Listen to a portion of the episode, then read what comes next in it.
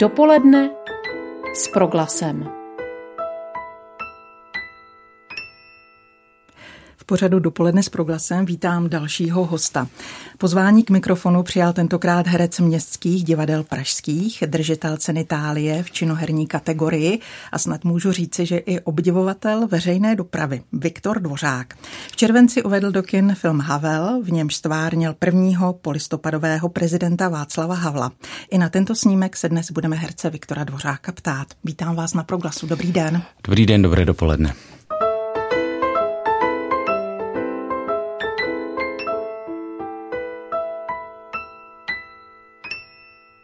Pane Dvořáku, v loni vám bylo 40.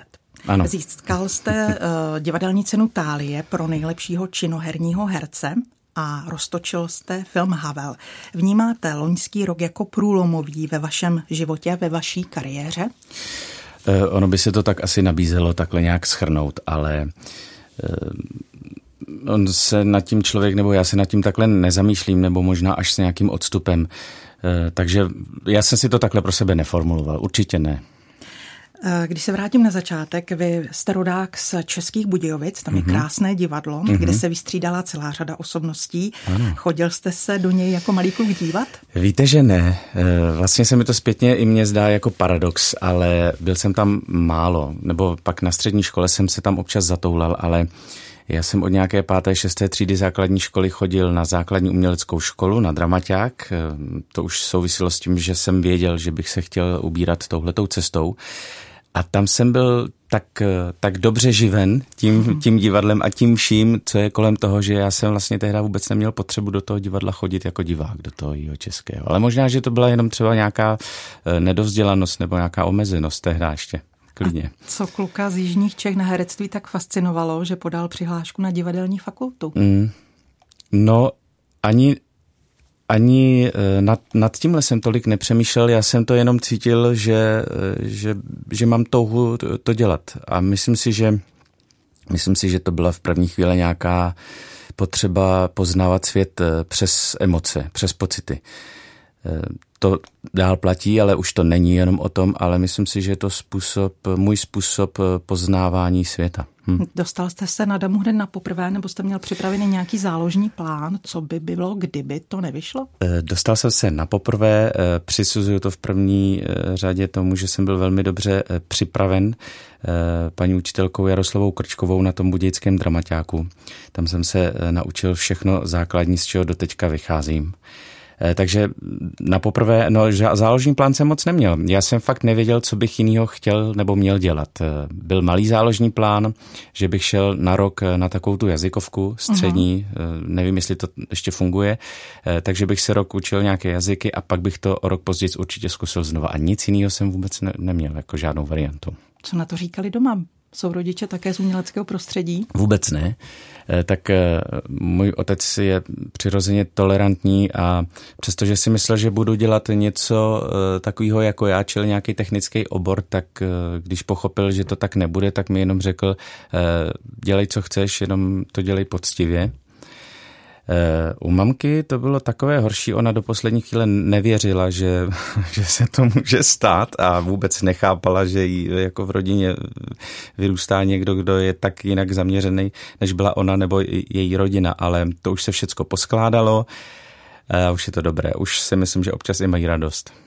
Když se vrátíme zpátky, jaké to bylo pro uh, Česko-Budějovičáka dorazit do Prahy s kufrem na damu hmm. a setkat se najednou s těmi osobnostmi, které ho na fakultě učili? No, bylo to vytoužené, opravdu vytoužené a zároveň to bylo, uh, bylo těžké.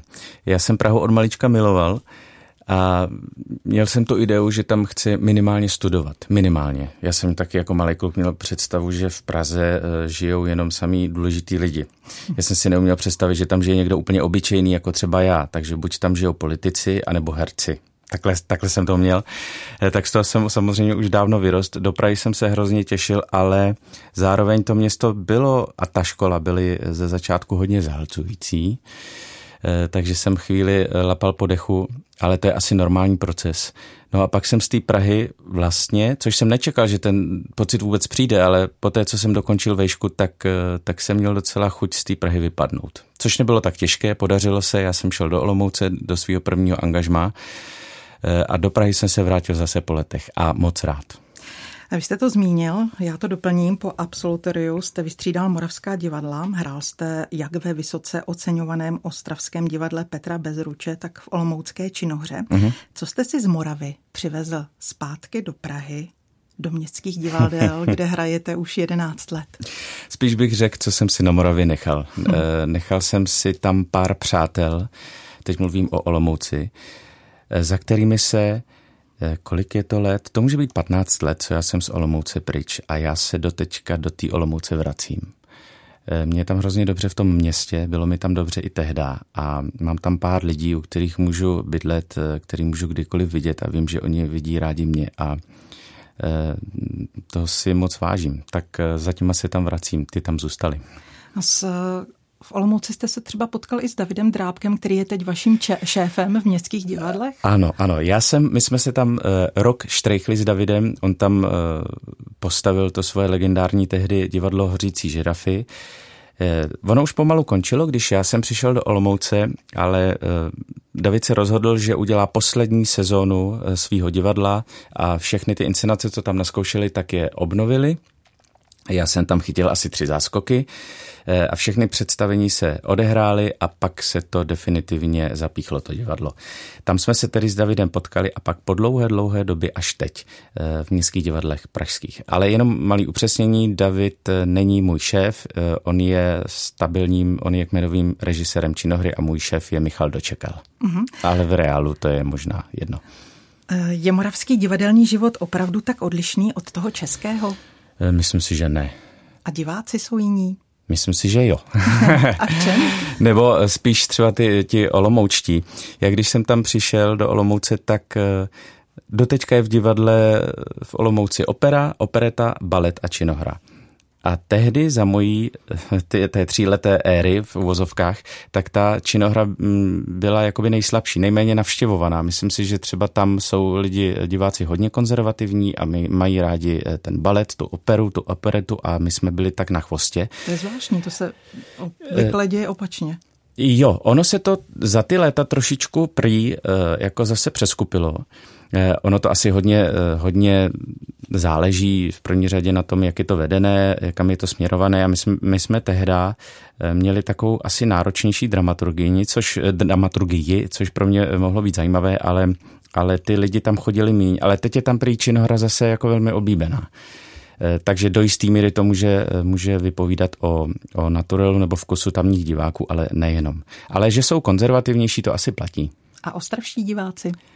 Ostravští diváci, eh, já jsem zažil eh, publikum divadla Petra Bezruče a to jsou hodně eh, studenti, jak už středoškolští, vysokoškolští a takový draví, dravější lidi, intelektuálové, ty, co se fakt zajímají a nějak jako žijou aktivním životem, kulturním životem, to bylo velmi příjemné. Mhm. Já jsem zmínila, že jste Jihočech.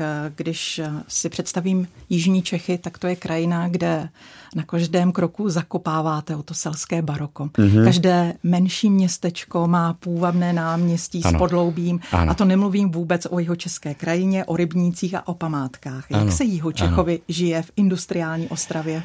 Eh, no, já jsem se tam trošku ztrácel. A musíme říct, že eh, Ostrava je, myslím, že čím dál lepší, čím dál hezčí a zajímavější. A svýho ducha určitě má, jenom ten duch byl pro mě natolik jiný, že mm, mě dalo trošku práci, abych se tam zabydlel eh, abych se tam cítil nějak doma. Takže já jsem věděl, že Ostrava asi na celý můj život nebude to pravé ořechové. Tak až taky po té, co jsem odešel z Ostravy, tak až potom se tam eh, udělali nějaký ty zajímavé rekonstrukce eh, v těch, v těch Vítkovických ocelárnách, jak je tam teď ta mm, poslechová hala, hudební hala, nevím, gong. jak se... Ano, ten gong. Tak eh, to už všechno přišlo po mně, tak teď je to čím dál zajímavější, ale hmm. to já už zažívám jenom jako host. No. Tak mě tam bylo trošku občas smutno. Posloucháte proglas, naším dopoledním hostem je herec Viktor Dvořák. Pane Dvořáku, říkal jste, že vám bylo trošku smutno. Když tedy přišla nabídka do městských divadel pražských, co všechno hrálo v jejich prospěch? Ostravští bezruči, jak jste zmiňoval, jsou mimořádná progresivní scéna. Mm-hmm. Proč tedy odejít? Byl to ten smutek? Asi jo. Eh, ty městská divadla pražská eh, v tom vlastně nehrály vůbec žádnou roli. Já jsem a to, to bylo taky dobrý ten pocit si zažít. Já jsem z Ostravy odcházel po třech letech, přestože eh, platilo už tehda a platí to dotečka, že já jsem tam jako profesně zažil velmi krásný tři roky. Ale nějak jsem poslouchal nějaký svoje vnitřní volání a já jsem věděl, že potřebuju odejít. Že v té Ostravě bych se opravdu necítil dál dobře. A odešel jsem a neodcházel jsem nikam. Zažil jsem si nějaký dva, tři měsíce, kdy jsem opravdu nevěděl, co bude. A až potom teprve přišla třeba nějaká nabídka z Pardubic a posledně z Prahy. Rok jsem byl na volné noze a pak až přišel úvazek v městských divadlech pražských. Jak se žije na volné noze? Tak to není úplně otázka na mě. Pro mě to byly fakt, fakt vlastně rok. No, eh, může to být eh, nahoru dolů, opravdu jako to bogan. Může se stát, že nevíte kam dřív skočit, pak je to fajn. A taky se může stát, že musíte chvíli prostě počkat a nevíte, co bude. No, musíte být připravená na, na různé varianty. Co jste dělal? Jaké byly ty vaše různé varianty? Tak já jsem opravdu po několika měsících už dostal, já jsem nejdřív dostal lano do Pardubického divadla, tam jsem ale Nakonec naskoušel jenom jednu inscenaci a už jsem začal hostovat v městských divadlech pražských eh, jako volnonohař eh, v nějakých eh, menších rolích. Takže já, já jsem měl ten přestup dost hladký. Hmm. Bál jste se někdy o práci? Byl jste připraven třeba na situaci, že se divadlu z existenčních důvodů nebudete věnovat? No, Nezašlo to tak daleko, abych si tohle musel takhle připustit. Nicméně samozřejmě to si musí asi říct každý člověk. Ehm, já jsem věřil, že, eh, že to nějak půjde. Nechal jsem to být, nebo eh, vysílal jsem, vysílal jsem svoje přání a věřil jsem, že, že, že se něco stane, že to půjde dál a ono to šlo. Každý rok opustí DAMu, JAMu, herecké konzervatoře i hmm. soukromé hmm. vyšší odborné školy, které se věnují herectví, desítky absolventů. Mají šanci všichni se uplatnit? Asi ne. Eh, platí to, co se říká, že herců je jak psů, ale to se říkalo vždycky. Zase dneska je tolik televizí a tolik různých projektů, jak, jak v televizích, tak v divadlech, že, eh, že ty práce zaplať pámbu zatím je relativně hodně, nebo myslím si, že nejvíc, co kdy bylo. To ovšem neznamená, že přece jenom všichni eh, k té práci nějak se dostanou.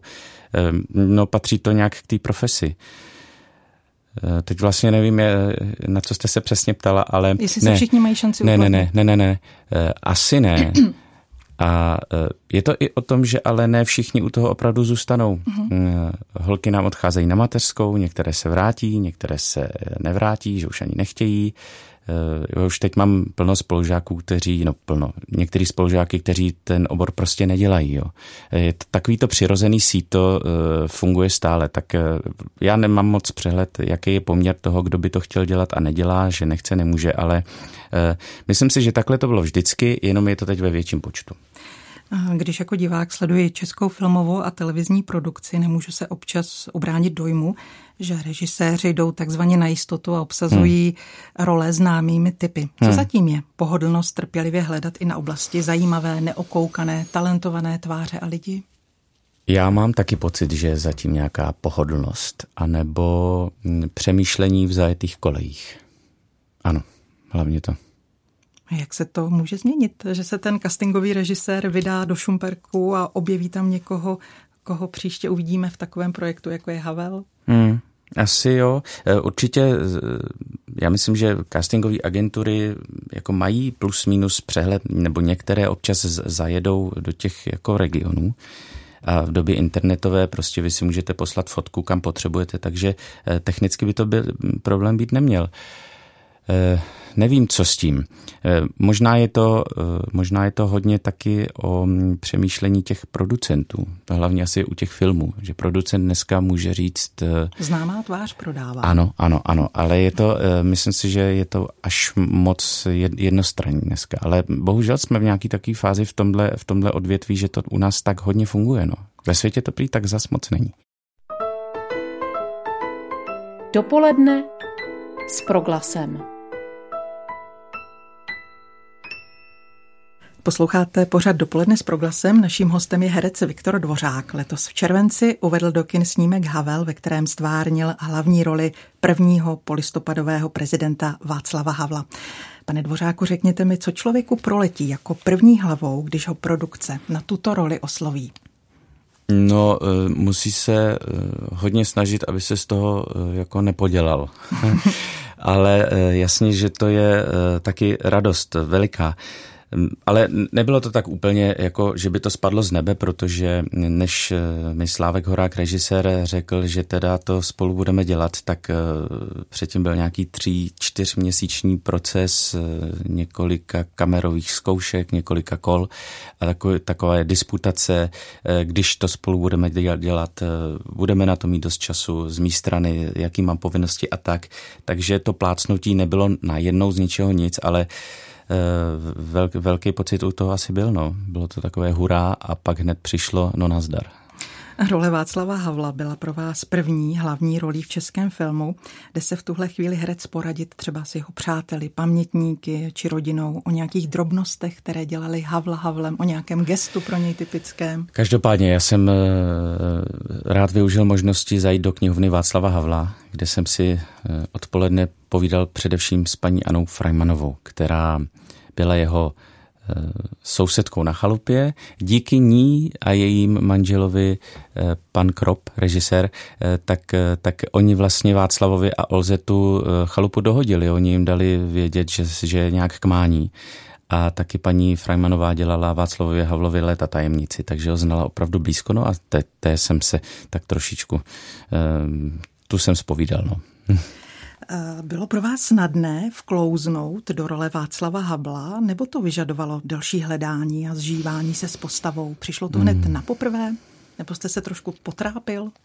Asi ne. Eh, musím říct, že já nemám pocit, že to bylo eh, nesnadné, ale já jsem měl tu výhodu, to vždycky musím zmínit, nedá se nic jiného dělat, eh, že já jsem se s rolí Václava Havla setkal v první řadě na divadle, u nás v Rokoku hrajeme představení Čapek. Je to o Karlu Čapkovi a o Československu 30. let, eh, předválečná léta, válečná léta. Eh, je to představení, který je dost oceňovaný a Karel Čapek se tam hypoteticky setká na začátku a na konci s Václavem Havlem. To setkání je na jeden dialog, ale já jsem si tam tu roli Václava Havla eh, nějak měl možnost eh, oťukat, osahat a protože divadlo se zkouší třeba 6-8 týdnů, tak na to byl docela čas a klid. A já jsem s tím, jak jsem si to v sobě našel, eh, tak s tou představou jsem šel na kamerovky na Havla. Tak, takže já už jsem měl nějak namakáno. Takže Aha. vlastně bo, bo, tak bolestivý to nebylo, protože já už jsem to měl v sobě nějak osahaný. Vy jste mluvil v rámci příprav s Anou Freimanovou, byl jste ano. se podívat i v Ruzině, pokud se nepletu? Ano, byli jsme se podívat v Ruzině. Já jsem, e, měli jsme tam asi čtyři natáčecí dny, ale předtím jsem tam šel velmi rád e, s kolegy ze štábu, kteří tam dělali oblídky, aby jako kde bychom co mohli natočit. A pak jsem ještě poprosil, jestli bych tam nemohl e, třeba den strávit v té Ruzině. Nebo i noc, ale to mi nepovolili, takže jsem tam strávil tak půl den. Co jste tam dělal během toho půl dne? Přišel jsem tam velmi brzy, nevím, jestli bylo pět nebo šest ráno, to mi, tenhle ten nástup mi jako nařídili, že tam musím být takhle brzo, tak, tak to bylo brzké vstávání, promluvil jsem si s panem ředitelem věznice, pak jsem byl přidělený eh, jednomu pánovi, který má, já teď nevím, jak se jmenuje ta hodnost, takže vím, že to nebyl chodbař, nicméně měl přidělený jednu, jednu tu chodbu, ale mm, ta, ta šarže byla nějak vyšší, to se omlouvám. Eh, a s ním jsem tak eh, tam obešel pár těch cel, Eh, tak a tam, bylo, tam bylo furt na co se ptát. A pro mě bylo asi nejzajímavější, když jsem, když jsem mohl třeba na pár minut eh, načichnout nebo být u nějakého toho všednodenního provozu. Jak eh, ta komunikace mezi tím personálem a těmi lidmi ve výkonu trestu, jak se tam řeší úplně běžnodenní věci.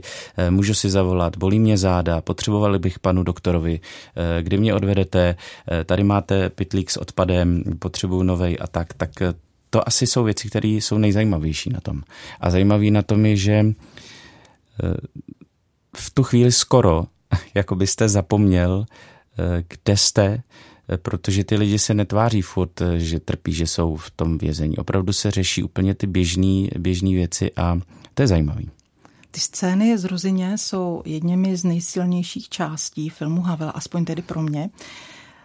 Dovedete si představit eh, situaci, nebo je pro vás svoboda takovou komoditou, pro kterou stojí za to jít na několik let do vězení, jako šel Václav Havel? E, určitě to za to stojí, ale myslím si, že když o tom mluvíme my běžní většinoví, kteří jsme to nezažili, tak jsme automaticky na velmi tenkém ledě, protože tohle to je velmi e, těžké lámání chleba a to člověk co to všechno obnáší, člověk poznává až v tu chvíli, ale stojí to za to určitě principiálně rozhodně. V loni v listopadu padla poslední klapka. Vy jste z té role už dávno vystoupil, mm-hmm. ale teď poskytujete rozhovory o Václavu Havlovi. Cítíte i v tuhle chvíli odpovědnost za jeho veřejný mediální obraz? Je, e, asi, asi ne. Hmm. Myslím, že to vlastně ne, na to jsem příliš nevýznamný. Můžu cítit částečnou odpovědnost za mediální obraz filmu Havel, mm-hmm. ale rozhodně ne za mediální obraz Václava Havla. Asi ne. Eh, už protože eh, film, eh, je to hraný film a je to film, který vyjadřuje nějaký názor, postoj především mm, režiséra, autora scénáře, já jsem jeden, i když to tak může, ono to klame trošku, protože je tam váš obličej hodně, ale vy jste jenom část té velké mozaiky, takže zodpovědnost je, to nepřísluší mě tohle úplně. Já jsem ten film viděla v Brně, v hodně zaplněném sále, bylo nás tam dost, kterým bylo kolem roku 1989-20, hodně lidí, kterým bylo 30 i víc mm-hmm. a hodně mladých lidí. Jak se ale podle vás bude filmu Havel dařit mimo Prahu či Brno? To by mě taky zajímalo. Myslím si, že eh, teprve v budoucnosti to tak nějak eh, asi schrneme. Já se musím zeptat někoho ze štábu, kdo to bude sledovat, protože eh, já, já se to jinak nedozvím. Mám... Máte už teď tuhle chvíli poměrně vysokou návštěvnost, jo. skoro 90 tisíc diváků. To je velký úspěch. To je skvělý. Eh, to je úplně skvělý číslo prý na ten kontext, jak se jako nemohlo chodit do kina, jak se lidi nechtěli vracet do kina. Eh, takže to, je, to číslo je prý velmi dobrý, velmi dobrý. A e, jenom mám třeba zkazku, že e, v Chrudimi v Letňáku před 14 dny to běželo a že prý lidi zatleskali na konci. Jo. Že občas někde se lidi postaví nebo zatleskají e, po běžní projekci v kině, tak to považuji za to, to není vůbec automatický, tak to, to je hezký. To vypovídá asi i o tom, že osobnost typu Václava Havla ve veřejném prostoru citelně chybí. Asi citelně chybí a mm, ano, a je to, je to jméno, který doteďka ale e, funguje a mm, e, No, máte pravdu, chybí. A tohleto jméno, přesto si asi lidi snaží se nějak připomenout e, něco hezkého, co v sobě mají a co teď postrádají. Jo? Je to pravda. Pane Dvořáku, přišla po Havlovi už nějaká další nabídka? Ne, musím říct, že, že ne a uvidím, co mě potká, co přijde, jestli něco přijde. Jenom vím, že mám příští rok na jaře nějaké menší natáčení v české televizi. Z toho mám radost, ale myslím si, že to nepřišlo v souvislosti Havlem, že to, že to přišlo samo o sobě. Promiňte, já se na vás dívám a vy opravdu toho Václava Havla připomínáte. Ne, ne, to, ne, ne. Kdo ne. se toho jako první všiml? Říká se, že herečka Jaroslava Adamová. Ano, je to pravda? Ano, je to tak. Ona byla první, kdo mě, eh, takže to mi mohlo být kolik, nějakých 21, eh, 22, asi 22. Tak ona byla první, kdo, kdo na mě pokřikoval, ty seš podobnej eh, Havlovi za mladá. Já to můžu říct, já jsem to zažila, takhle si to pamatuju. Eh, no a pak občas se někdo našel, ale těch lidí rozhodně nebylo tolik. A já k tomu musím říct, že si myslím, že teď je taková mm, ten efekt zpětný, eh, že někdo, kdo viděl ten film, řekne, no jo, vlastně vždyť vy jste si podobní. Ale já si myslím, že to je takový to zpětný, že většina lidí by to ani nenapadlo. Znáte to. A dokonce i teď mi někteří lidi říkají, já si myslím, že si tak jako podobní nejste, jenom prostě to dotáhli maskéři a pro mě důležitější, co, co z té figury tam vyzařuje, než jak vypadá. Takže abych to, není to tak horký s tou podobou. Já jsem zmínila, že pro mě osobně byla nejsilnější ta část filmu, která se odehrává ve vězení. Hmm. Která část toho filmu je nejsilnější ale pro vás? Eh, rozhodně to vězení k tomu taky patří. Já jsem rád, že jsem se do toho prostředí mohl dostat, protože to běžně nezažijete a tam se dá fakt nasávat lecos od, od pachů, od nějakých emocí, co tam jsou ve vzduchu, ale o tom už jsme mluvili. Takže vězení určitě. Rád vzpomínám na, na natáčení scén na Hrádečku, ale my jsme to netočili na Hrádečku, točili jsme na, na jiné chalupě asi 10-15 kilometrů odsud. Byli jsme tam asi pět nebo šest dní se štábem. Měli jsme tam samé nočky, takže přes den jsme spali, v noci jsme točili, ale muselo tam být jeden den volna, takže byl čas i na nějaký výlet, takže tohle to všechno dohromady, co, co bylo v tom podkrkonoší, tak na to vzpomínám rád. Která postava českých dějin by si podle vás zasloužila také samostatný film? Přemýšlel jste někdy o tom, na koho jsme zapomněli a koho bychom měli zase připomenout? No třeba Jan Amos Komenský by si zasloužil nový film. No, určitě. Ano, existuje nějaký film z 80. let s panem Chudíkem, Putování Jana Amose. A sice. vidíte, do, určitě ne, nepřekvapuje mě, určitě někdo o něm něco natočil, ale já, já, já si to, to nepamatuju. Pohled. Asi jo. Nebo chtěl, no, zase třeba je to dobrý pohled, ale tak nějak si to připomenout. No rozhodně je to jedna z největších našich postav. Hmm. A pane Dvořáku, přišel čas na poslední otázku. A? V září se herci a diváci snad vrátí do divadel. Ano. Jaká bude vaše nová divadelní sezóna? Jakou práci máte před sebou? Co vás čeká? Bude asi hodně plná, protože v městských divadlech pražských jsme to, co jsme nestihli naskoušet a odpremiérovat na jaře kvůli, kvůli té karanténě, tak se všechno hodilo do toho září a, a října a listopadu s tím, že to, co tam původně mělo být, tak, tak ponecháváme. Takže bude to hodně, ale první, co nás čeká, bude e, Vojna a mír v režii Michala Dočekala v divadle ABC. Premiéru máme 4. září. Na co se můžeme těšit mm-hmm. v vašem podání, kterou postavu stvárníte? Pěra Bezuchova. No to je krásná postava. To byla tedy závěrečná slova dopoledního hosta pro glasu. Na návštěvě v pražském studiu byl herec Viktor Dvořák. Přeji vám hodně radosti z práce a děkuji za váš čas. Naše posluchače zvu do kina na snímek Havel. Naschledanou. Naschledanou. Od mikrofonu se loučí Marcela Kopecká. Pěkné dny s proglasem. Dopoledne s proglasem. Každý všední den mezi devátou a desátou jsme v tom s vámi už 25 let.